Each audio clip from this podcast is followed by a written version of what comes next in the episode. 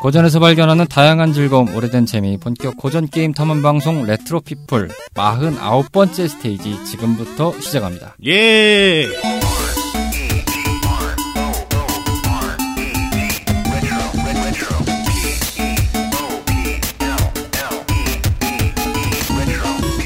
Version 2.0. 어서 오십시오. 고전 게임을 탐험하는 탐험꾼들의 산전수전 공중전 이야기 레트로 피플에 오신 것을 환영합니다. 네, 코인입니다. 자, 제 옆에는 오늘도 어김없이 카르마 씨 나오셨습니다. 안녕하세요. 안녕하세요. 그렇습니다. 음, 두 명밖에 없다는 것은 역시나 어, 스케줄이 꼬였다. 아, 익숙한 상황이죠. 네. 이젠 뭐 저희가 버전 원 때도 그랬지만 제가 이제 그 박사님하고 네. 아재 특집이라고 하지 않았습니까? 아. 둘이서 할 때마다 이 긴급한 상황에 정말 그 촉각을 다투면서 진행했던 부분이 그런 거였는데 이젠 그게 이제 오비라고 따지면 이건 한 newbie 정도의 이제 분위기로 아, 예, old and new라고 봐야 되나요? 이거? 저도 합류할 무렵 때쯤에 거의 자주 했었죠. 그렇죠. 뭐 아. 스노우 브라더스도 그랬고 네, 아. 예. 뭐그 연말 방송이었나요? 연말 그것도 방송 그랬고. 예. 연말 방송하니까 갑자기 기억이 새록새록 나네요. 그 반 포기하고 있었던 상황에 정말 당일 녹음, 당일 편집, 당일 업로드, 3당일 체제로 통해서 저희가 방송을 내보낸 적도 있었는데, 야 그게 벌써 2017년 분이었나요? 그게 아마 2017년 아마 넥스트였던 걸로 기억을 하는데, 아 어쨌든 그리 하야 시간이 참 건너 건너 와서 이렇게까지 왔네요. 저희가 이제 5년 차를 맞이하다 보니까 와, 어느덧 네, 그 대한민국 이 고전 게임 팟캐스트계에서 예, 화석이 돼가고 있습니다. 야, 5년이면 야 아버지 중조, 아니, 아버지 할아버지 중조 고조 5대조. 와 군대로 치면 5대조 할아 5대조예요. 네, 와. 독수리 오형제를 추구합니다. 투피플을 듣고 계십니다. 지금 사형제가 뭐 오형제는커녕 사형제가 모여야 되는데 그러니까요. 아 두 분이 참 로치 씨랑 뮤뮤 씨는 오늘 각자의 생업 던전과 개인적인 스케줄 던전으로 인해서 퀘스트 밖으로 로그아웃을 하신 상태입니다. 어, 너그러운 양해 부탁드리겠고요. 어쨌든 저희가 조금 나아진다 싶었습니다만 음. 다시금 네, 인피니티 워 단계로 돌입했습니다. 아 진짜 딱 절반이 됐죠. 네, 저희가 지난 편 심슨 때도 잠깐 언급했지만 infinity 도넛을 모으고 다니고 있습니다. 네. 양자 영역에 들어가서 도넛을 훔치러 다니고 있습니다. 어쩌다 보니 이런 식으로 흘러가네요. 어쨌든 49번째 스테이지인데 어 저희가 그 녹음 스케줄이 이제 그 26일 7월 26일 날 이제 다음 이제 여러분들이 아마 이 8월 1일에 들으실 이 분량을 저희가 녹음을 하고 있는데 아 이게 진짜 저희가 그때 아마 이제 어제 기준으로 들으셨을 겁니다. 아우프 스테이지라고 아 네. 최초. 예, 최초로 시도했던 야생 버라이어티. 어, 일단 나가자. 아, 나가고 보자. 뭔가 되겠지 싶으면서 했는데 어떻게 들으셨나 좀 궁금합니다. 지금 막 올라간 상태가 이제 하루가 이제 채 안 된 상황이다 보니까 아직 이제 듣고 계신 상태인 것 같은데 재밌었어요 나름 그때. 어. 신선했어요. 예. 청취자 탐험꾼분들 어떻게 생각할지 모르겠는데 간간히 저희가 어, 진행을 하려고 하는 프로젝트인데 어쨌든 첫 삽은 떴으니까 예, 순차적으로 저희가 진행을 할 예정이라는 것을 말씀을 드리고 다음은 아마 신촌이 되지 않을까 싶습니다. 그렇죠 신촌이 아 신촌이 예전엔 전통의 그 오락실이 많았던 데인데 네. 요즘은 이제 있는 하여튼 남아 있는 데는 있다고 해요 그리고 이제 예, 어제 신촌을 갔다 왔거든요. 예, 그렇지 않아도 저희 단톡방에 뭔가 이 몇 장의 사진과 어, 동영상 제보를 해주셔서 아 그것도 한 손으로 찍느라고 힘들었어요. 한 손으로 게임하고 한 손으로는. 네.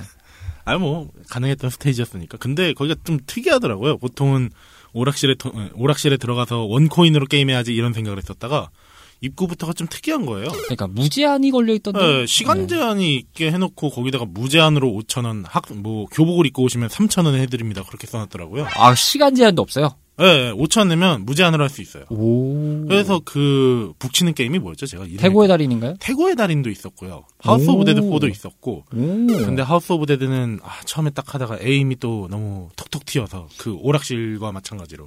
음. 또 있고 펌프도 있었고요. 다트도 음. 있고. 이제 인형 뽑기류가 유료고요. 그쵸 인형 뽑기류는 아무래도 예, 네. 회전율이 있다 보니까 어 근데 체감 그 크레인 게임을 제외하고 체감 게임도 어, 무제한이 예, 걸려 있다는 무제한입니다. 그리고 뭐 거기 어, 신기하네요. 이니셜 D하고 뭐 마리오 카트 그리고 특이한 점이 또 이제 코인 노래방이 있는데 코인이 없습니다. 그냥 다 공짜로 그냥 아. 무제한에 포함되어 네, 있는. 제가 들어가 보진 않는데 공짜로 들었어 가지고 그것도. 오. 그래서 야 5천 원 가지고 장사가 되겠어 했는데 아 힘들던데요. 그러니까요. 어쨌든 참고로 뭐 위니도 있던 것 같더라고요. 그 아 위니가 아니라 그 축구 게임 있었는데 플스였는지는 기억이 안 나서 음, 예. 보통 오락실에 있는 축구 게임을 따져보면은 좀 옛날 게임이라고 하면은 저희가 소개해드렸던 테큰 월드컵이라든지 아. 니면 이제 조금 maniac하게 들어가면 이제 세이부 축구나 이제 그렇죠. 버추어 스트라이커라고 세가에서 나왔던 축구 게임 음. 요게 이제 보통 오락실에 가동을 하는 데가 좀 있는데 글쎄요 뭐 그거 아니면 뭐 정말 진짜 국내에서는 아마 이 게임을 오락실에서 찾아보기 정말 힘들 거예요 저도 예전에 현역 가동할 때만 봤었는데 방금 말씀하신 세 가지 게임이요. 아 이거 말고도 있습니다 그 리베로 그란데라는 게임이 있어요 음. 옛날 남코에서 나왔던 게임인데 그 1인칭 축구 게임입니다 1인칭이요. 네.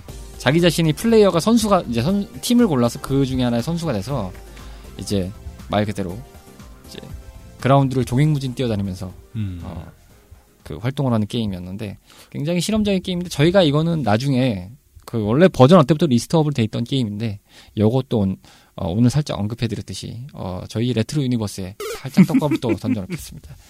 뭐 저희가 양자역학으로 얼마나 들어갈지 모르겠습니다. 어쨌든 뿌린 대로 잘 거두도록 하겠습니다. 그 떡밥들을 이제 슬금슬금 눈치를 채시는 분들이 있더라고요. 드래곤볼 같은 경우도 이제 어, 딱 캐치를 하시는 분들도 생겼고 어쨌든 뭐 드래곤볼은 잘 준비하고 있다.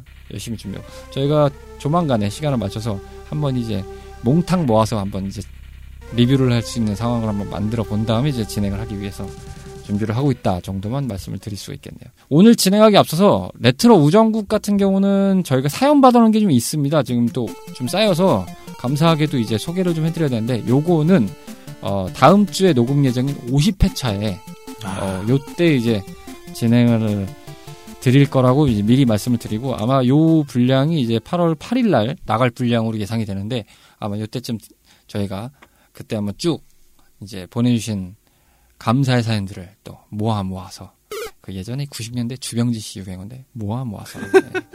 아시는 분들은 아시죠. 예. 아, 벌써 반백사 반백회가 돼가네요. 네, 아. 회차로는 많겠지만 뭐 스테이지 개념으로는 그렇죠. 뭐 스테이지 정식 스테이지는 저희가 이제 50회차 이제 예, 반백회가 되고 있는 상황인데 저희가 정식적으로 이 list up된 거 뭐 이것저것 있습니다만 개수를 대충 따져 보니까 한 지금 이제 50회차가 되면 95회 정도 돼요. 100개를 잘 채워가면서 어 100회를 잘 맞이해야죠.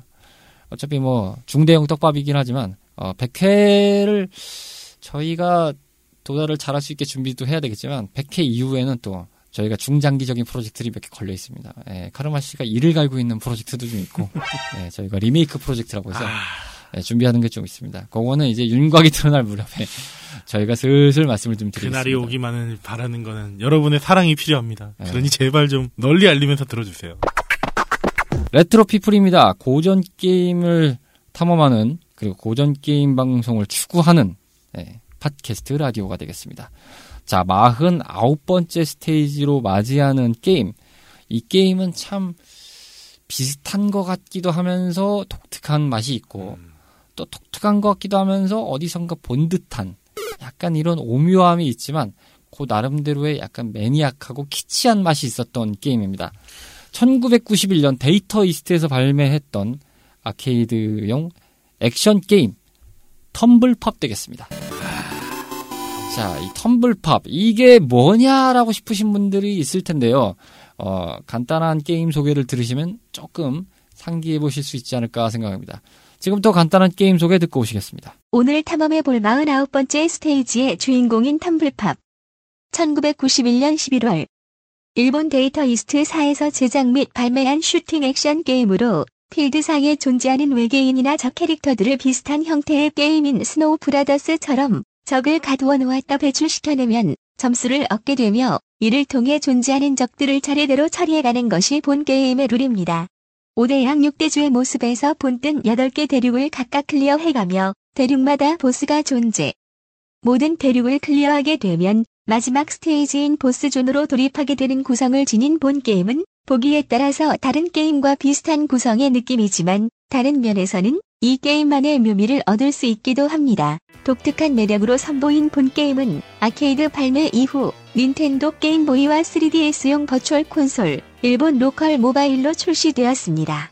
자, 게임 소개 듣고 왔습니다. 아마 조금 기억이 나실 법한 분들도 있고, 아직도 모르시겠다라는 분들이 있는데, 이게 쉽게 얘기하면은, 보글보글 플러스 팡 플러스 스노우 브라더즈 플러스 고스트버스터즈를 합치면 요게 나오죠. 아, 그렇죠. 뭐 거의 짬뽕된 조합이죠. 예, 딱 느낌이 그렇지 않나요? 예, 기본적인 느낌의 컨셉은 고스트버스터즈에서 따온 것 같고, 그거를 이제 진행하는 형식이나 그런 느낌은 스노우 브라더스나 이제 그런 걸 따온 것 같고, 이 이제 흔히 말하는 한 화면에서 스테이지를 clear해서 이제 up up 하는, 이제 네. 올라가는 방식은 이제 기본적으로 이게 뭐 보글보글의 전통이었죠. 거기서 이제 따온 방식이라고 보면 되겠고, 그 다음에 이제 그 뭔가 구역을 설정해서 거기서 이제 전 세계 각지를 탐험한다는 건 팡에서 따온 방식. 예, 그러다 보니까 정말 이제 여러 가지로 키치한 맛이 있었던 게임이라고 생각하는데, 어, 저희가 지금부터 요 게임에 대해서 무궁무진하게 어느 정도 털 수 있을지 모르겠지만, 오늘도 부지런히 털어보겠습니다. 아, 이게 진짜 저희가 앞서 말씀드린 대로 오늘 이제 녹음 날짜를 아까도 말씀드렸지만, 26일 저희가 지금 오후 5시를 향해 가고 있는 상황에 녹음을 하고 있는데, 아, 오늘이 그 장마 기간이라서 아, 네. 어제, 아, 어제도 진짜 해가 너무 많이 와가지고, 하필이면 밖에 딱 나와 있을 때 비기도 많이 오고, 참. 그러니까요. 아 이게 게다가 그 저희가 그 아웃풋 스테이지 할 때만 해도 이 낮에 돌아다니기 딱 좋았거든요. 아, 굉장히 그쵸. 낮에 돌아다니기 딱 좋았고 밤 되면 약간 선선한 맛도 있어서 이 더위를 좀 식혀줄 수 있는 맛이 굉장히 최고였는데 뭔가 휴양지 같은 느낌이 나요. 그러니까요. 저희가 그 방송에서도 언급드렸지만 굉장히 휴양지 같은 맛이 있지 않았- 않았습니까? 어린아이들의 웃음소리와, 그러니까요. 예, 오토바이 소리, 예, 배달 막 그, 아, 뭐 여러 가지가 있었는데 그 다음 주가 되니까 갑자기 습기라는 녀석이 출몰을 해가지고 뭐 마치 사도가 습겨가는 듯한 느낌으로 ATP를 들친 마냥 아, 아이 진짜 대책이 없었어요. 어, 너무 꿉꿉해가지고 게다가 가만 생각해 보면 작년에는 굉장히 좀 무더워서 좀 뭐랄까 스트레스를 받는 느낌이었다면 이번엔 좀 많이 습하죠. 습해서 좀 짜증 나는 경우가 좀 많은 것 같아요. 더운 거는 솔직히 작년하고 비교하면 별로 안 더워요. 것 같아요. 근데 야 이게 대책이 없어요. 아, 사실 예전에 제가 한번 일 때문에 유럽을 잠깐 갔다 온 적이 있었거든요. 아 예. 아, 근데 그때 일기예보밖에 못 봤어요. 음. 딱 근데 보면 한 뭐 37도가 이렇게 딱 적혀있길래 와씨 이게 37도 견딜 수 있을까 했는데 너무 따뜻한 거예요. 그 딱 사우나 그냥 들어가는 그 정도 느낌? 아, 그 낮은, 훈훈하게 예, 그냥. 낮은 딱 그 느낌이고 이게 야 확실히 습기가 없으니까 너무 좋더라고요. 그렇죠. 확실히. 그리고 나서 딱 일 끝나고 한국에 들어왔을 때가 8월 중순이었는데 아, 딱, 아, 그때 공항 철도 타고 딱 서울로 진입한 그 순간, 와, 느꼈습니다. 아, 더위가, 같은 더위가 아니구나. 음. 그때 참고로 한국 온도가 32도인가 그랬는데, 와, 진짜 이게 느낌이 너무 틀리더라고요. Welcome to the jungle. 어서 오십시오. 정글에 오신 걸 환영합니다. 진짜 누가 삼면의 바다가 아니랄까봐. 참고로 보면 이 게임도 참 전 세계를 누비고 다니죠. 그러니까요. 전 세계를 누비고 다니는 게임이기 때문에. 자, 지금부터 메인 필드로 이동해서 본격적인 탐험에 돌입을 해보겠습니다. 첫 번째로 시대 속의 텀블팝 되겠습니다. 자, 각자의 시대 속에서 이 텀블팝을 어떻게 접했고, 어떻게 바라보게 되었는지에 대한 얘기를 간단히 풀어보도록 하겠습니다. 어, 먼저 좀 얘기 좀 들어볼까요? 어떻게 접하셨어요? 저는 예전에 한번 방송에서 언급한 적이 있을 거예요. 집 근처에서 아직도 그 오락실에서 50원을 받던 음, 그 오락실에서 이걸 제일 최초로 봤었는데 그때는 물론 어 텀블팝이라 이 제목을 유심히 안 봤을 텐데 딱 그건 있었어요. 아저씨가 그 위에다가 왜 그 게임 제목을 그냥 뭐 황금도끼라는 뜻이 뭐 그렇게 지은 것처럼 귀신 청소부 음, 그렇게 적어놓으셨더라고요. 저희가 버전 one 때도 잠깐 이런 얘기를 좀 했었던 걸로 네. 아는데 그 스트리트 파이터를 싸움꾼이라고 하던지 그, 그 다음에 뭐 카바 이런 걸 람보 아 그렇죠. 게임 제목보다는 게임이 중요한데 그래도 이거 명칭은 부르 부르는 게 좀 낫다 보니까 그렇죠. 근데 딱 거기에다가 귀신 청소부라고 했는데 어, 관심도 그때는 없었어요. 음, 그러다가 나중에 한 중학교쯤 됐을 때 조카들을 데리고 그 키즈 카페 같은 그 아니 키즈 카페가 아니라 그 당시 때 왜 그 현재는 뭐 키즈 카페죠. 근데 뭐 어린이 노는데 좀 뭐 있더라고요. 네, 뭐 놀이방이라고 볼수 아, 있겠죠. 예. 예. 거기에서 딱 거대한 거대한 오락기가 있는데 거기에서 또 한번 봐가지고 어허. 조카들이 이제 신명나게 놀고 있고 이제 거기 갔더니 이제 친척분 어른께서 이제 그냥 너 잠깐 좀 쉬어와라 그러고 있는데 아, 뭐 할까 하다가 있길래 그때 좀 하게 됐죠. 음, 우연히 접하시게 됐군요. 그리고 최근에는 저기 신도림 테크노마트 11층에 오락실에서 있기에 또 하고 있습니다. 아, 이게 가동을 하건 데가 네, 실제로 있더라고요. 보였군요. 아, 나중에 기회가 되면 인증샷 보내드리, 저 보여드리겠습니다. 보내드렸을 텐데요. 아, 저희가 단톡방에 있는 게, 어, 정말 그, 카르마 씨가 정말 많은 제보를 해주시는데, 제가 받는 게 아니라, 아. 관리자가 받고 있기 때문에, 아, 그치. 관리자분이 알아서 잘해주시기 아, 근데 바라겠고. 그때도 촬영을 너무 혼자 하니까 힘들어요. 그러니까요. 아, 이 텀블팝이 진짜, 저는, 그, 외람된 얘기지만, 이 게임을, 가끔씩, 요즘에도 자주자주 이게 게임 준비하면서도 많이 했는데, 왜 버블팝하고 헷갈리는지 모르겠어요. 네. 아, 네, 현아 씨의 버블팝이 아닙니다. 네, 진짜 버블팝이라고 해서 이게 이게 그 흔히 말해서 이런 이제 류의 게임들을 보면은 음. 화면 그 자체에서 clear를 해- 이제 적들이 나오는 object를 깨고 네. 흔히 말해서 윗단계로 올라가는 전개를 진행해 버리는 방식이잖아요. 근데 이제 이게 보글보글해서 기본이다 보니까 음. 거기서 자꾸 연상돼서 버블팝, 버블팝. 막 이렇게 자꾸 떠오르게 되더라고요. 어, 정확하게 텀블팝입니다. 근데 아마 어, 제가 이렇게 생각하고 있던 거를 말씀드렸을 때 지금 말씀하시는 게 딱 그런 것 같아요. 왜 그 저희가 메탈슬러그 one 때도 왜 그랬잖아요. heavy machine gun에 에비머신 건이라고 아, 그렇죠. 그런 거 말이야. 거기다 들어보면 얼추 버블팝이라고 해도 뭐 발음상으로 뭐 유사하니까 그렇게 기억하실 수도 있죠. 저희들의 이런 어, 뭔가 순간적인 착각 그리고 뭔가 기억의 왜곡된 조작들에 대해서 어, 뜨끔하시면서 공감하실 분들 적지 않으시라고 생각이 듭니다. 댓글 네. 남겨주십시오. 그렇습니다. 여러분들께서도 아재 대회에 오셨던 걸 환영합니다. 예, 같이 늙어가는 처지 예, 부끄러워하지 마십시오. 레트로 피플은 그런답니다.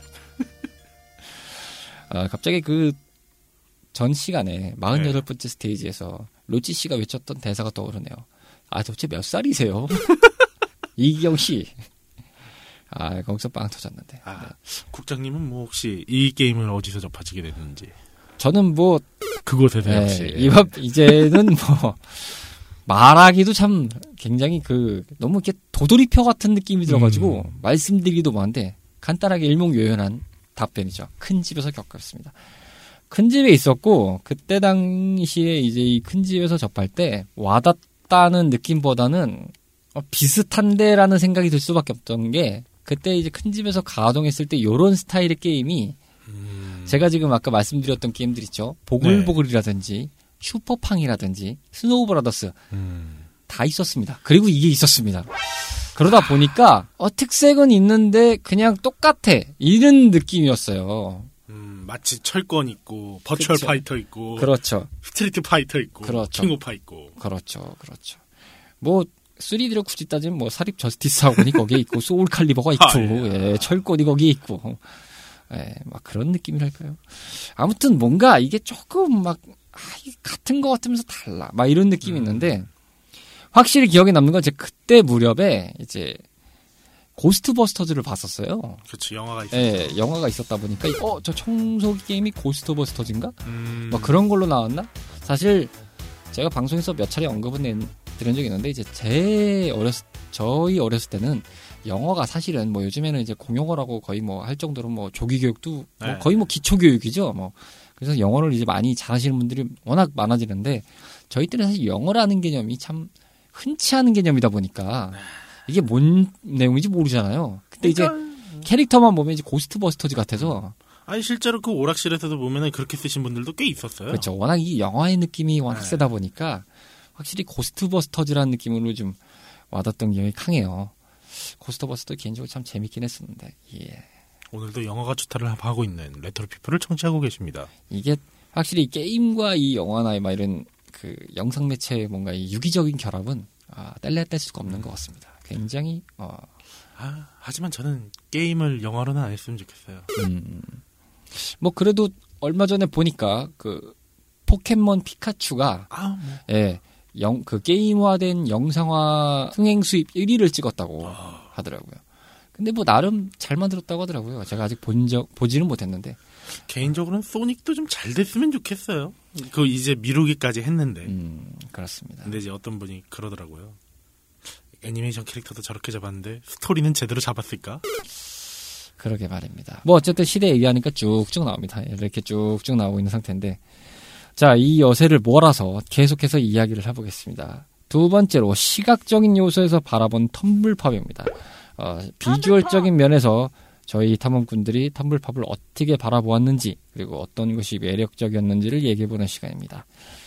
어, 저부터 먼저 얘기하면 그 비교 내용에서도 언급드렸지만 이 게임 자체가 기본적으로는 굉장히 키치한 면이 있어요. 음. 그러니까 그 originality라는 면이 좀 다른 부분으로 좀 관점을 봐야 되는데 originality라는 관점이 아 이게 어디서도 보지 못했던 독창적이다.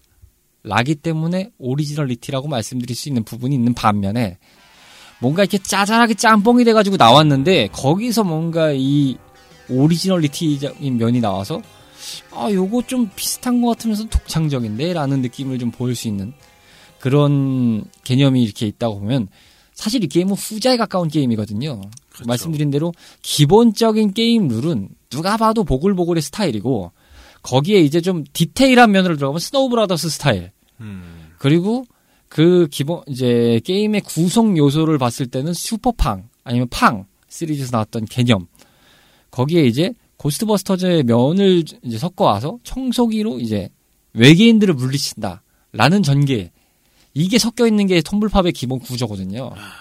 외계인인가요? 거의 뭐 요괴? 예, 뭐, 뭐 아니 뭐 기본 설정 자료는 외계인이라고 하더라고요 아, 보니까. 예, 뭐 보니까 뭐 전 세계 각지에 출몰한 외계인과 뭐 요괴들을 어, 주인공 일당이 안 돼. clear 나간다. 뭐 아니 이런 뭐 그게 느낌이더라고요. 마지막 스테이지 가면 우주로 가니까 외계인이겠다는 생각은 좀 들긴 합니다. 음, 그렇다는 생각이 좀 드는데, 그러다 보니까 이 게임이 이상하게 눈이 한 번씩 가는 게임이 돼요. 음. 어디서든 이렇게 굴러다니고 있으면, 그 아마 보신 분들이 조금은 이게 공감을 하지 않을까라는 생각이 살짝 드는데, 이 뭔가 스쳐 지나가지 않게 되는 게임 중에 하나가 돼요. 눈에 좀 확 띄죠. 네. 뭐, 뭔가 이렇게 딱 독, 막, 화려하게 팍 뜨는 게임은 아닌데, 뭔가 이상하게 한번 이렇게, 이렇게 눈길을 확 사로잡는 이게 그 어, 제작사가 어디라 그랬었죠? 데이터 이스트입니다. 거기서도 왜 그 스핀 마스터라는 게임이 아마 있었던 걸로 기억하는데 그렇죠. 그 게임이랑 보면 색감이 되게 비슷하거든요. 사실 이게 지금 이 회사의 그 얘기를 안 할 수가 없는데, 이 데이터 이스트라는 회사 자체가 굉장히 그 뭐랄까 컬트적인 게임들을 많이 음. 만들었던 회사예요. 아마 이 데이터 이스트사에서 만들었던 게임 중에서 이게 소개를 해드렸던 게임이 있었던 걸로 저희가 기억을 하는데 갑자기 지금 생각이 안 나는데 어쨌든 그 없진 않았을 겁니다 저희가 아마 있었던 걸로 기억하는데 근데 이 회사에서 나왔던 게임들을 뭐 몇 가지 보면 뭐 파이터즈 히스토리라는 음. 격투 게임도 있었고 그 다음에 체르노브라는 게임도 있었습니다. 아 그때 말씀하셨던 게임이 있었죠. 네, 체르노브. 제가 굉장히 이 게임에 대해서 얘기를 좀 많이 해 보려고 준비를 했는데, 그 저희 탐험분들이 잘 모르는 게임이라서 지금 약간 리뷰를 좀 하고 있는 상태 이긴 한데, 이 체르노브. 이것도 설정 되게 개랄해요. 가만 뜯어보면 이 체르노빌 원전 사고를 베이스로 한 만들 게임이거든요. 그러다 보니까, 그게, 그리고 이게 그때 무렴에 나왔던 게임이에요. 그래서 완전히 그냥, 사람들이 봤을 때는 깜놀했죠. 야, 이걸 갖다 만들었다고? 그래서 실제로 항의도 좀 받았는데 여기서 대응했던 게 좀 웃겼던 에피소드가 있어요. 근데 이건 나중에 이 게임이 나오면은 뭐 소개해드리겠고 그다음 스타디움 히어로. 음. 예, 저희가 야구 게임이죠. 이 게임도 아마 잠깐 언급 몇 번 해봤던 게임으로 저희가 기억을 하는데 굉장히 유명한 게임이죠. 그 아웃더 이러면서 하는 게임 그런 것도 있었고 그 다음에 저는 개인적으로 이 회사에서 나왔던 게임 중에서 굉장히 좀 기억에 남는 스포츠 게임인데 이 아시는 분들만 좀 아시는 게임 헤비 스매시라는 게임이 있습니다. 이게 핸드볼 같은 개념인데 완전히 미래 분위기에서 그 뭐랄까요 그 필살기들이 있어요. 약간 음. 테크 월드컵 같은 개념이에요. 그래서 뭐 한국 팀도 등장하는데 한국 팀은 뭐 뭐라고 해야 될까요? 뭐 이렇게 약간 용이 나오는 뭐 effect가 있고 아 시아라. 네. 막 이런 것들이 좀 있고, 뭐, 거기에 뭐, 이렇게 각, 그, 밸런스들이 좀 있는데, 굉장히 좀 독창적이면서 재밌었어요. 음. 근데 물론 이제 스포츠 게임이다 보니까 어디서 많이 본 것 같은데, 라는 느낌은 역시나 있는데, 저희가 소개해드렸던 스포츠 게임이 있긴 합니다. 스트리트 오프가 이 회사 게임입니다. 예.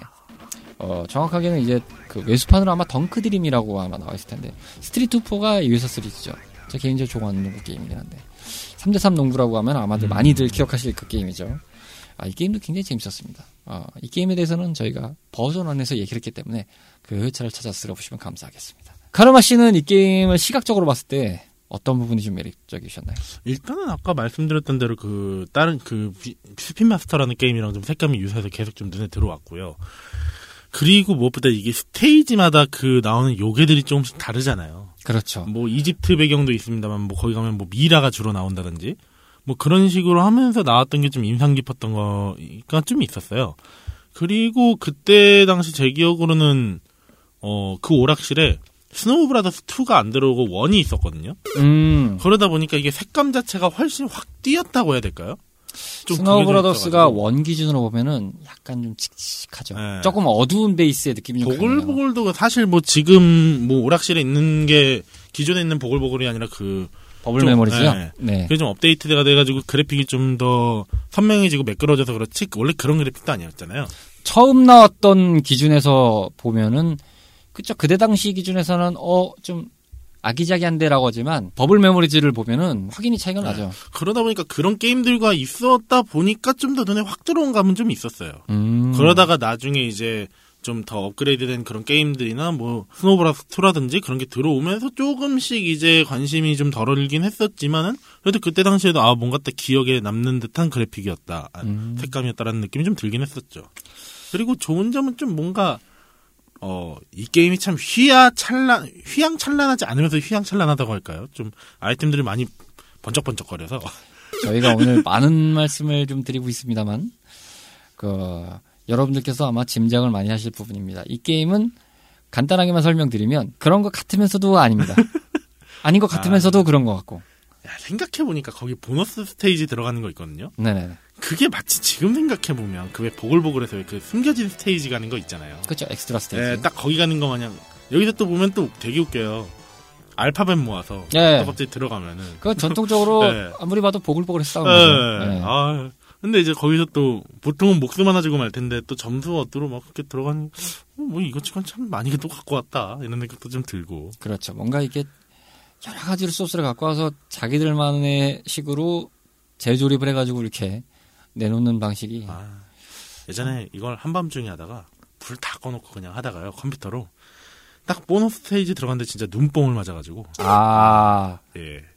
그 하늘색의 그왜 뭐라고 해야 되죠? 막 그런 어우 너무 휘하찬란하게 막 맵이 들어오다 보니까 악 이러면서 그냥 순간적으로 그렇죠. 흔히 말해서 눈뽕 맞았다. 예. 아 게임하다가 눈뽕 맞은 거 참 오래간만이더라고요. 그렇습니다. 아, 전 순간 그 얘기를 듣다가 아 영파 방지 캐릭터 나와서 아 깜놀했나 이런 얘기를 있는데 음. 아 눈뽕이었구나. 색감이 확실히 이게 장점이자 단점인데 굉장히 색감이 원색 쪽만 예. 될까요?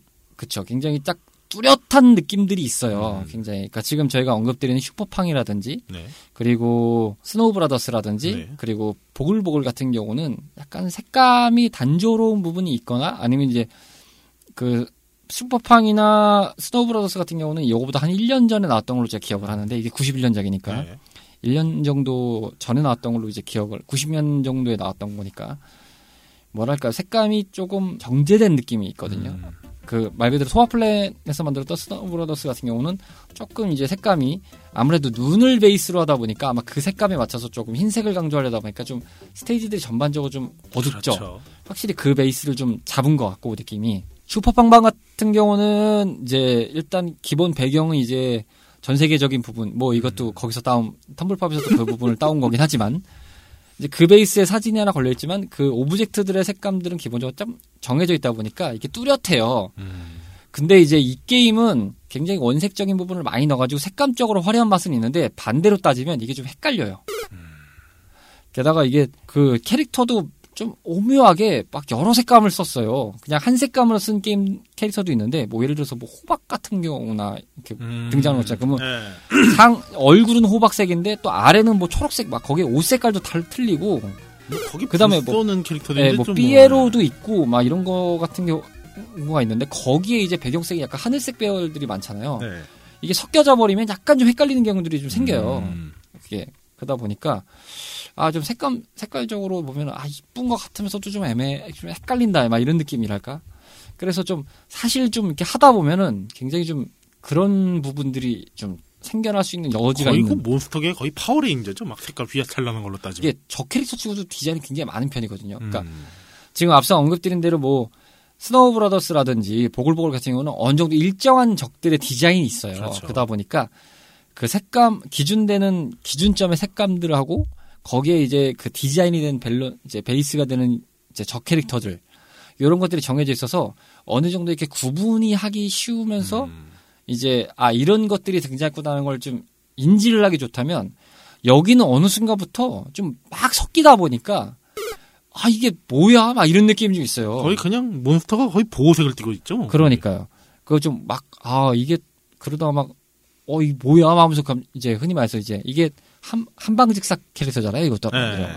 그다음 즉사하기 딱 좋은. 음. 그러니까 원코인을 하기에는 사실은 좀 쉬운데 그 저희가 게임적인 요소로 넘어가서 말씀을 드릴 수 있지만 원코인을 하기는 어렵지 않은 게임인데 반대로 또 이런 것들 때문에 좀 헷갈리는 음. 그래서 이제 한방직사가 바로 가능한 그런 게임이 아닌가 싶은 생각이 듭니다. 번외적인 말씀이지만 둘이서 녹음할 때 처음에 들어갈 때 느낌은 아 이게 좀 오늘 잘 나오려나 아 이게 좀 입이 좀 풀리려나 이런 생각을 하면서 저희가 진행을 하고 있습니다만 아 기우에 불과했다. 어쨌든 여기저기서 나올 건 다 나온다. 정말 어, 쭉쭉 풀리는군요. 뭐 저도 접니다만 카르마 씨도 어, 이 진행 맛을 아유. 보신 다음부터는 아, MC 맛을 보신 안 마이크 돼. 맛을 보신 다음부터 아, 뭐 그렇다는 생각이 좀 드는군요. 시각적인 부분에서 카르마 씨가 좀 더 언급하실 게 있나요? 이 게임을 색- 뭐 시각으로 딱 한 단어로 표현하라 그러면 무지개밖에 안 떠오르는 것 같아요. 그쵸. 빨주노초 파란 뭐 다 쓴 네. 것 같아요. 이게 청소기 그 빨아들이는 것도 그런 색깔이잖아요. 레인보우 색깔이 좀 네. 나잖아요. 근데 확실히 그 어떤 디자인적인 저희가 뭐 디자인에 대해서 전문적인 사람들은 아니지만 디자인적 관점에서 봤을 때 이게 어떤 색깔을 쓸 때 그 색깔이 메인 베이스에서 피해야 되는 관점들이 좀 있잖아요. 아니면 네. 이렇게 좀 변형을 하든지. 근데 그거를 저희가 뭐 잘 모르고 그냥 보는 입장에서만 그냥 저희는 느낀 바만 전달해 드리지만 야 이게 디자이너가 약간 그냥 에라 모르겠다면서 만들었나? 음. 막 이런 생각이 좀 들 정도로 정말 총천연색 마치 그 텔레비전 처음에 칼라 TV 방영했을 때 총천연색의 맛을 보여주마 막 이런 느낌이랄까요 화려함의 끝을 보여주겠다 거기서 오는 신세계 음. 하긴 뭐 90년대 게임 치고는 굉장히 좀 그렇죠. 화려한 맛에 속했대요. 뭐 그런 느낌이 좀 아니었나. 게다가 그때 당시에 저희가 지금 앞서 말씀드린 대로 워낙 이제 강자에 속하는 게임들 그 나름의 그 매니아층을 형성해서 뭔가 이 사랑을 받게 받고 있는 게임들 스노브라더스나 네. 팡 시리즈라든지 보글보글 시리즈라든지 이런 좀 걸쭉한 게임들이 있었다 보니까 거기서 뭔가 승부를 보려면 또 이런 방식으로 또 접근을 하지 않았나 싶은 생각이 좀 들기도 하네요. 생각해보면 캐릭터가 딱 깔끔해진 계기가 아닌가라는 생각도 살짝 들어요. 음. 팡 때가 좀 조짐이 더 잘 보였고 그 다음으로 요 게임이 딱 그러지 않나. 캐릭터가 딱 잡힌. 아무래도 좀 많이 좀 그 영향을 받은 느낌이 들어요. 이게 음. 스노브라더스 one 기준으로 봐야 되기 때문에 아마 영향을 받았던 기준은 one 기준으로 네. 봐야 되기 때문에 캐릭터 느낌을 봤을 때는 사실 스노브라더스 one은 약간 실사틱한 느낌이잖아요. 음, 하긴 네, 그렇죠. two가 됐을 때 약간 애니메이션틱한 느낌으로 바뀌었지만 그러다 보니까 아마 기본적인 캐릭터의 느낌이나 디자인은 팡에, 팡에서 많이 따오지 않았나 이 생각이 좀 들어요. 정확하게 슈퍼팡이죠. 슈퍼팡의 느낌에서 많이 따오지 않았나 생각이 듭니다. 자 어쨌든 시각적인 면에서 저희가 텀블팝까지 이야기를 쭉 나누고 있습니다. 여러분들께서는 고전 게임을 탐험하는 팟캐스트 라디오 레트로 피플을 청취하고 계십니다. 채널 라디오 피플의 두 번째 채널이자 고전에서 발견하는 다양한 즐거움과 오래된 재미를 찾아가는 본격 고전 게임 탐험 방송. 레트로 피플은 애플 아이튠즈와 팟티 같은 팟캐스트 앱을 통하여 청취를 하실 수 있고요. 공식 블로그 및 페이스북, 인스타그램, 카카오톡을 통해 발빠르게 전해드리고 있습니다. 검색창에 채널 라디오 피플로 검색하시면 각 소셜 계정마다 찾아오실 수 있고요. 카카오톡 친구 추가를 해놓으시면 방송이 업로드 될 때마다 바로바로 안내해드리고 있으니까요. 많이 친구 추가해 주시길 부탁드려요. 청취자 탐험꾼들의 사연과 소감도 기다리고 있는데요. 팟티 팟빵의 게시판을 통하여 남겨주시거나 이메일 joinchrp 골뱅이 gmail.com으로 보내주시면 방송을 통해 바로바로 소개해드릴 예정이니 많이 많이 보내주세요.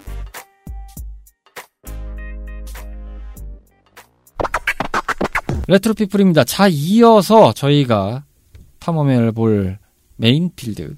게임적인 요소에서 바라본 텀블팝입니다. 자, 게임적인 요소. 과연 어떤 부분이 이 게임적인 요소에서 포인트가 되는 것이냐. 라는 관점으로 한번 좀 얘기를 나름대로 또 쭉쭉 짜내 보겠습니다.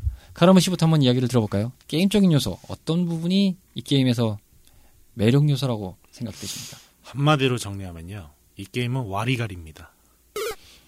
저도 그 말에 동의합니다. 와리가리. 아, 레버 흔들기가 이 게임의 굉장히 포인트입니다. 그러니까 아까 아까 말씀하신 게임들 있잖아요. 자꾸만 비교하게 되는데 그 게임들은 사실상 와리가리라고 해도 팡 정도 밖에가 사실상 팡은 뭐 와리가리라고 하기도 좀 그렇죠. 그냥 피하고 뭐 그 정도지. 정말 이 게임은 조이스틱 막 좌우로 흔들고 누가 보면 격투 게임 하는 줄 알아요. 조이스틱 소리만 들어보면. 저는 그 이게 그 속도의 차이가 있지만 굳이 이 정도라면 파이널 파이트 1과 견주어 볼 만하다. 아 진짜 그 이 게임이 이제 특성상 그 청소기를 써서 몬스터를 흡입한 다음에 그거를 하나의 덩어리로 만들어서 그 사출시키는 방식이잖아요. 그렇죠. 근데 이제 그 청소기가 이제 어 뭐 바람을 쐬는 게 아니라 무슨 빔 같은 무지개 빔을 쏘는데 거기에 닿으면 몬스터들이 한 번씩 기절을 하잖아요. 맞아요. 잠깐이나 닿으면. 그래서 이거를 처음에 플레이할 때 보면은 그 이제 동네 께 오락실에 원코인의 달인이 되신 분들 있죠. 그런 분들 딱 보면은 딱 한 방향으로 그냥 꼭꼭 와리가리 치면서 막 갑자기 그러시더라고. 그러면 막오막 이러고 있고 동네 애들이. 그때는 왜 그러는지 몰랐으나 이제 커서 보니까 아 이래서 그렇게 하는구나라는 걸 좀 느끼는 그런 게임이었죠. 그렇죠. 말씀하신 대로 약간 이제 저희 이제 저는 사실 그런 걸 잘 몰라서 네. 물론 이제 나중에 좀 했을 때는 이제 이 부분을 좀 이제 알고 좀 써먹긴 했습니다만 보통은 모르니까 네. 이제 빨아들인다에 이제 강조를 하잖아요. 그쵸. 빨아들이고 사출시킨다. 빨아들이고 사출시킨다. 요거였고 나중에 이제 그 다음 단계에서 아 이게 모아서 쏘는구나 했을 때 음. 아 이게 어디까지 커지나 어디까지 음. 모을 수 있나 하다가 이게 아. 계속 모다 보면 청소기가 터집니다. 그렇죠. 경고음을 날리면서. 예, 그러다 보면 이제 청소기가 터지면서 어, 라이프 빠이빠이 아. 예, 목숨은 사라집니다. 네, 과유불급을 하지 말자. 그렇습니다. 어, 욕심을 부리지 말자를 정말 잘 깨우치는 적당히 치고 빠져라. 그렇습니다. 스노우 브라더스가 아닙니다, 여러분.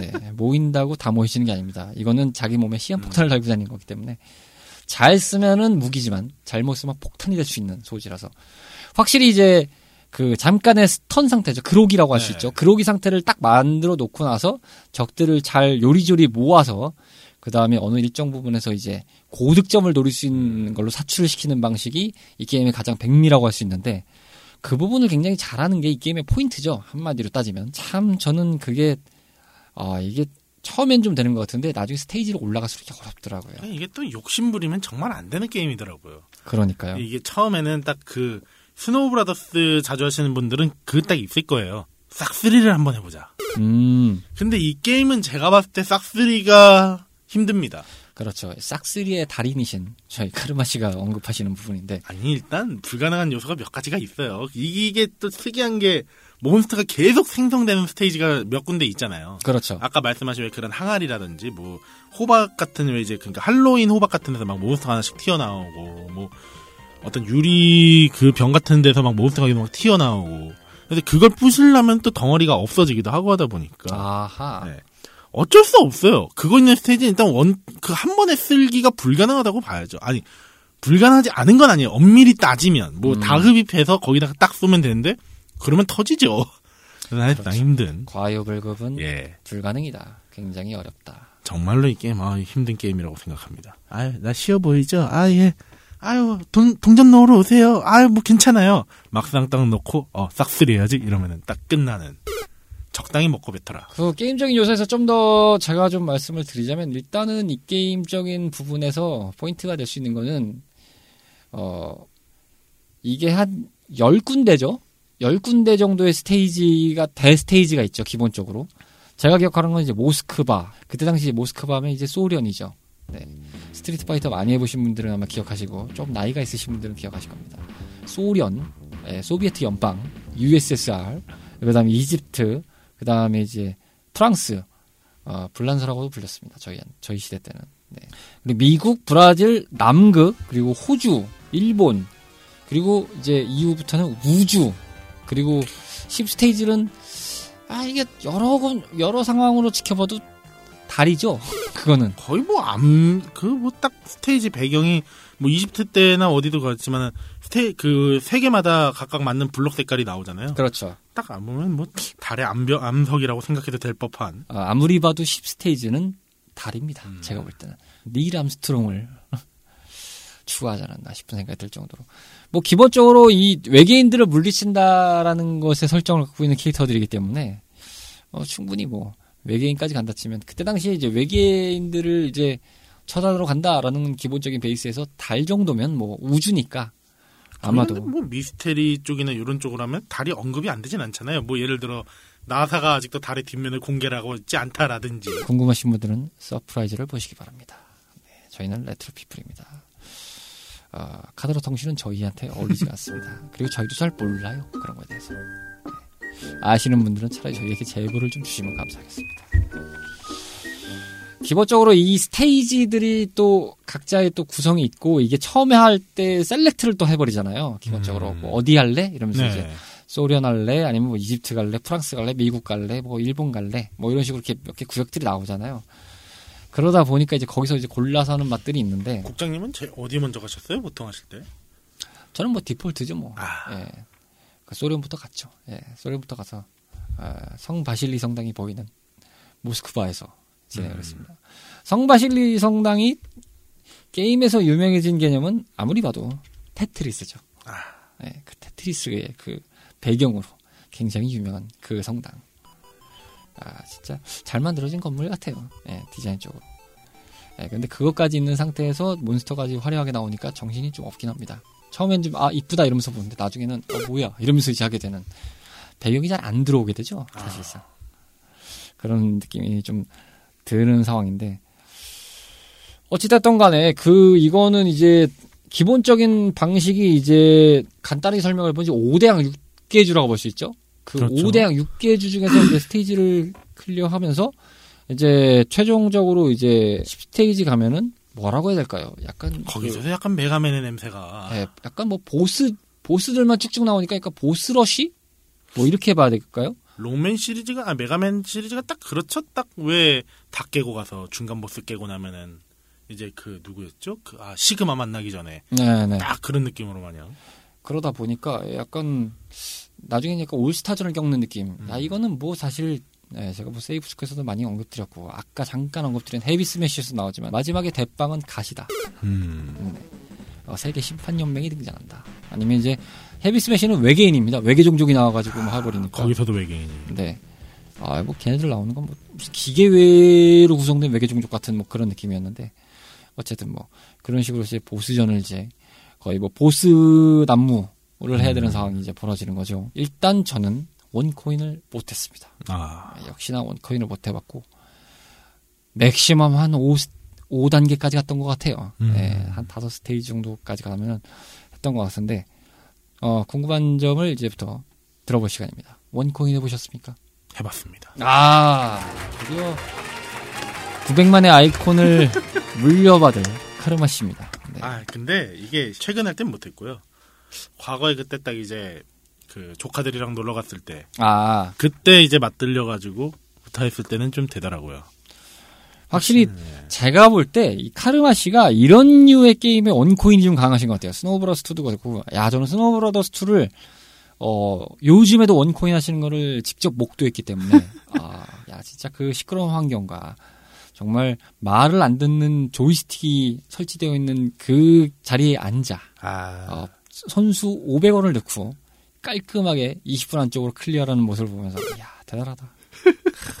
역시 고수는 어디에든 존재하는구나. 아, 근데 그 게임은, 아, 아, 사실 근데 이게 다른 게임은 모르겠는데, 스노우 브라더스, 스노우 브라더스나 이 게임을 one coin 했다고 좀 사실, 어, 말하기 좀 껄끄러워졌어요. 음, 워낙에 스노우 브라더스가 사실상 아케이드 국민, 그러니까 이제 뭐, 스타크래프트가 국민놀이라고 한다면, 오락실의 국민놀이가 무엇이냐라고 했을 때 저는 뭐, 스노우 브라더스가 되지 않을까. 음.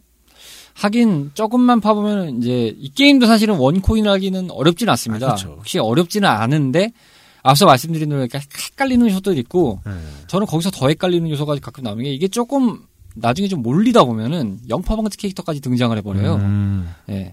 그러다 보니까 영파방지, 영파방지 캐릭터 같은 경우는 이게 또 골 때리는 게 무적 상태 아이템을 먹어도 영파방지 캐릭터랑 이제 부닥치게 되면은 그냥 죽습니다. 그렇죠. 예, 그러다 보니까 영파 방지 캐릭터가 진짜 갑오부 갑인 상태에서 또 게임을 진행해야 되니까 이게 또 빨리 깨야 되는 또 압박감이 또 와요. 거기서 심리적 음. 압박감이. 하긴 이 게임을 생각해 보면요. 처음 시작했을 때 보스 스테이지만 가면 그렇게 쫄았던 것 같아요. 음. 이게 보스들을 딱 피할 수 있는 공간이 확실하게 있거든요. 네네 맞아요. 근데 이게 처음 할 때 보면은 어, 씨, 왜 여기까지 어, 오지마 오지마 오지마 이러다가 갑자기 그러다가 잡히고 음 뭔가 아 쫄면 내가 뒤지겠구나. 그렇죠. 딱 이런 느낌을 확 받는. 보스 얘기를 하셨으니까 보스가 이제 간단하게 얘기를 해보면 뭐 첫 스테이지는 뭐 광대가 등장 뭐, 네, 뭐 그- 모스카바 광대죠. 그다음에 이집트는 뭐 램프의 요정이죠. 진이죠 아무리 봐도. 아, 그다음 뭐 파리는 뭐 로봇이죠. 뭐 팔 한 뭐 여섯 일곱 개 달린 음. 로봇 등장하는 거고 뉴욕이 문어였을 거예요. 거대 문어. 그리고 브라질이 무슨 불 모양의 용이 나오고 그다음에 남극은 눈사람. 음. 그다음에 어디지? 호주가 무슨 식물? 그 마치 디자인은 약간 그 슈퍼마리오 나오는 그 저기 NPC 네, 있죠? 뭐 식충식물이라고 네, 식충식물. 같은 네. 느낌으로 막 이렇게 나오는 것 같고 그 다음에 일본은 무슨 그 토목 인형 같은 거죠? 뭐 이렇게 아, 그 목각인은 그 목각 인형인데 마지막에 이제 보면은 마지막에 그 하나 나오면 갑자기 얼굴에 팔다리가 생겨가지고 막 왔다 그걸 갔다 하고 다루야마라고 하던가요? 모르겠습니다. 잘 이름을 모르겠네요. 그 다음에 우주는 무슨 외계인 로봇 같고 음. 뭐 마지막에 다리면 무슨 이상한 로봇 그것도 로봇인데 무슨 박사 같은 사람이 타고 있어요. 아, 롱맨한테 맞고 거기 달로 이주하셨는지 갑자기 또, 비- 또 비스무리하잖아요. 예, 와일리 박사가 떠오릅니다. 예. 눈 가리고 머리 자르셨는지. 10개의 보스가 등장을 하는데 이 중에서 가장 껄끄러웠던 보스가 어떤 보스였나요? 아, 저는 뭐 아무래도 껄끄럽다기보다는 인상 깊었던 건 딱 마지막 보스였죠. 아, 그 저기 박사가 예. 타고 있는 로봇. 아까부터 계속 말씀드리지만 아니 닥터 와일리 갑자기 여기서 왜 나와 이런 느낌을 너무 많이 받았다 보니까 심지어 여기서도 한 번에 안 죽을 거예요 제 기억에 그렇죠. 아니 그래도 뭐야 이런 것도 좀 있었고 그 외에는 딱 그 광대 광대가 아무래도 좀 그러지 않았나 아, 광대. 네. 그 모스크바 스테이지 예, 했던 거. 예. 그렇군요. 저도 사실은 기억에 남는 게 지금 막 떠올라 보면은 이 광대예요. 나머지는 좀 이렇게 디자인적으로 보면은 흔하다면 흔할 수 있고 아니면 뭐 좀 평범하다면 평범할 수 있다는 뭐 이런 느낌이 있는데 광대는 그 배경하고 이렇게 좀 약간 음. 어울리는 맛이 있어서 그런가?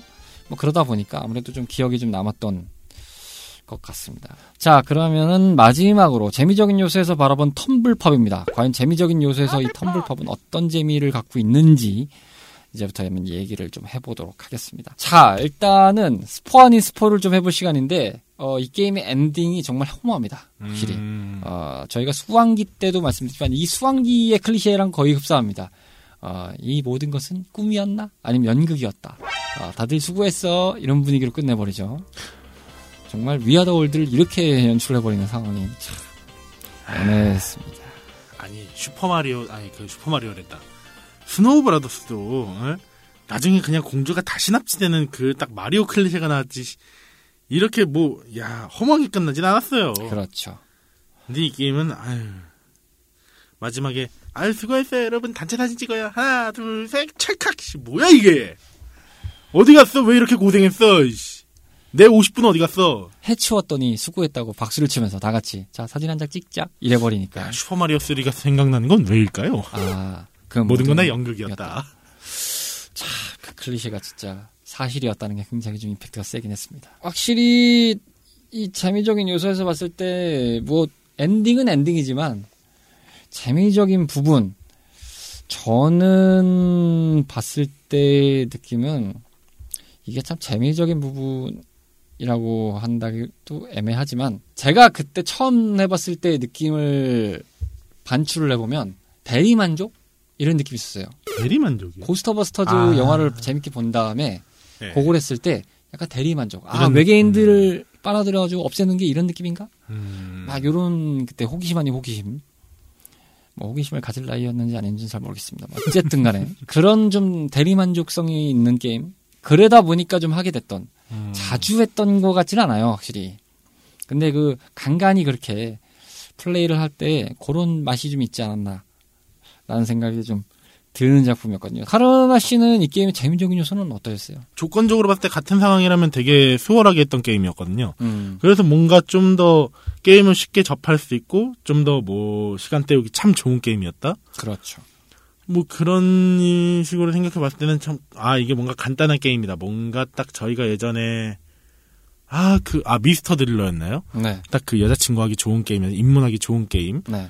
하면은 딱, 어, 요 게임이 좀 추천을 드리고 싶은 감이 좀 있어요. 하긴 미스터 딜러 같은 색감, 그러니까 좀 약간 아기자기한 맛. 이게 좀 아기자기하기보다는 아기자기해 보이지만 화려한 맛이 좀 강한 게임이거든요. 네.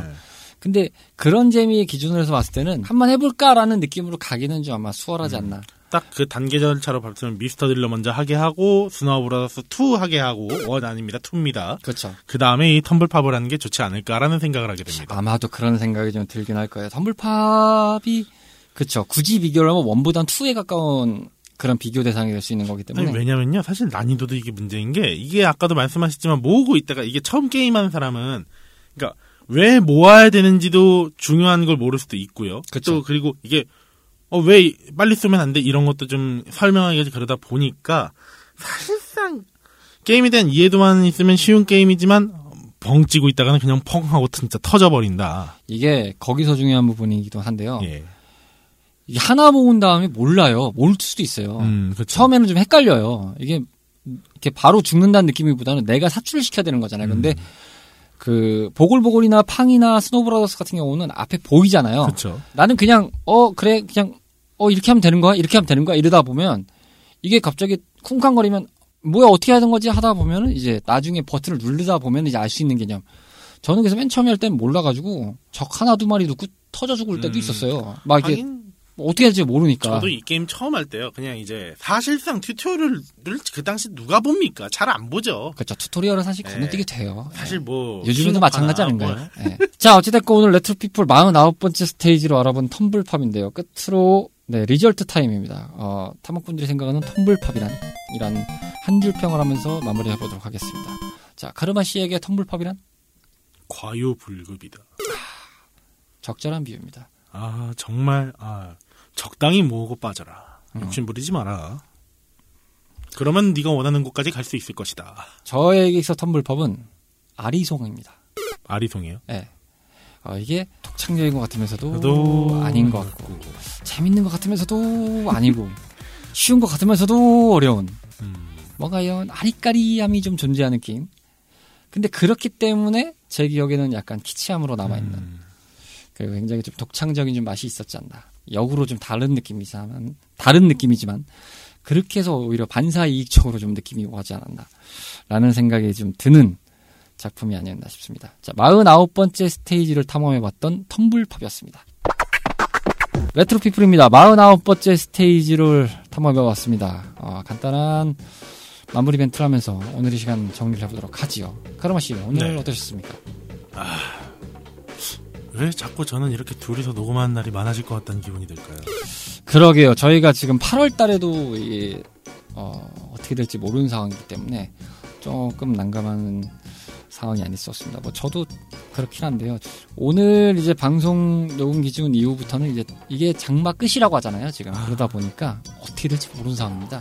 예견된 건 하나 있죠. 이제 어, 습한 게 몰려왔으니 무더위가 몰려올 것이다. 그러니까 굉장히 이제 더운 시즌이 찾아올 상황인데 그럼에도 불구하고 이제 이 방송을 들으실 무렵부터는 이제 휴가철을 이제 맞이하실 아마 이제 휴가철이 시작됐을 수도 있습니다 분위기가 이제 아마 근데 휴가철이 이제 저희 방송 나갈 무렵부터 이제 시작이 될 것 같은데 아무튼 즐겁게 그리고 시원하게 휴가 잘 보내시길 바라고 모쪼록 즐거운 retro life가 되시길 바라는 것을 이 연사 외칩니다. 이 말이 떠오르는 건 왜일까요?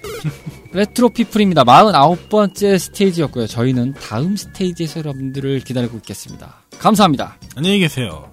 다음 스테이지의 업로드는 8월 8일 저녁 8시 38광땡 못 먹어도 고 를 외치며 업로드 될 예정입니다. 즐거운 휴가 맞이하시길 바라며 행복한 retro life 보내세요.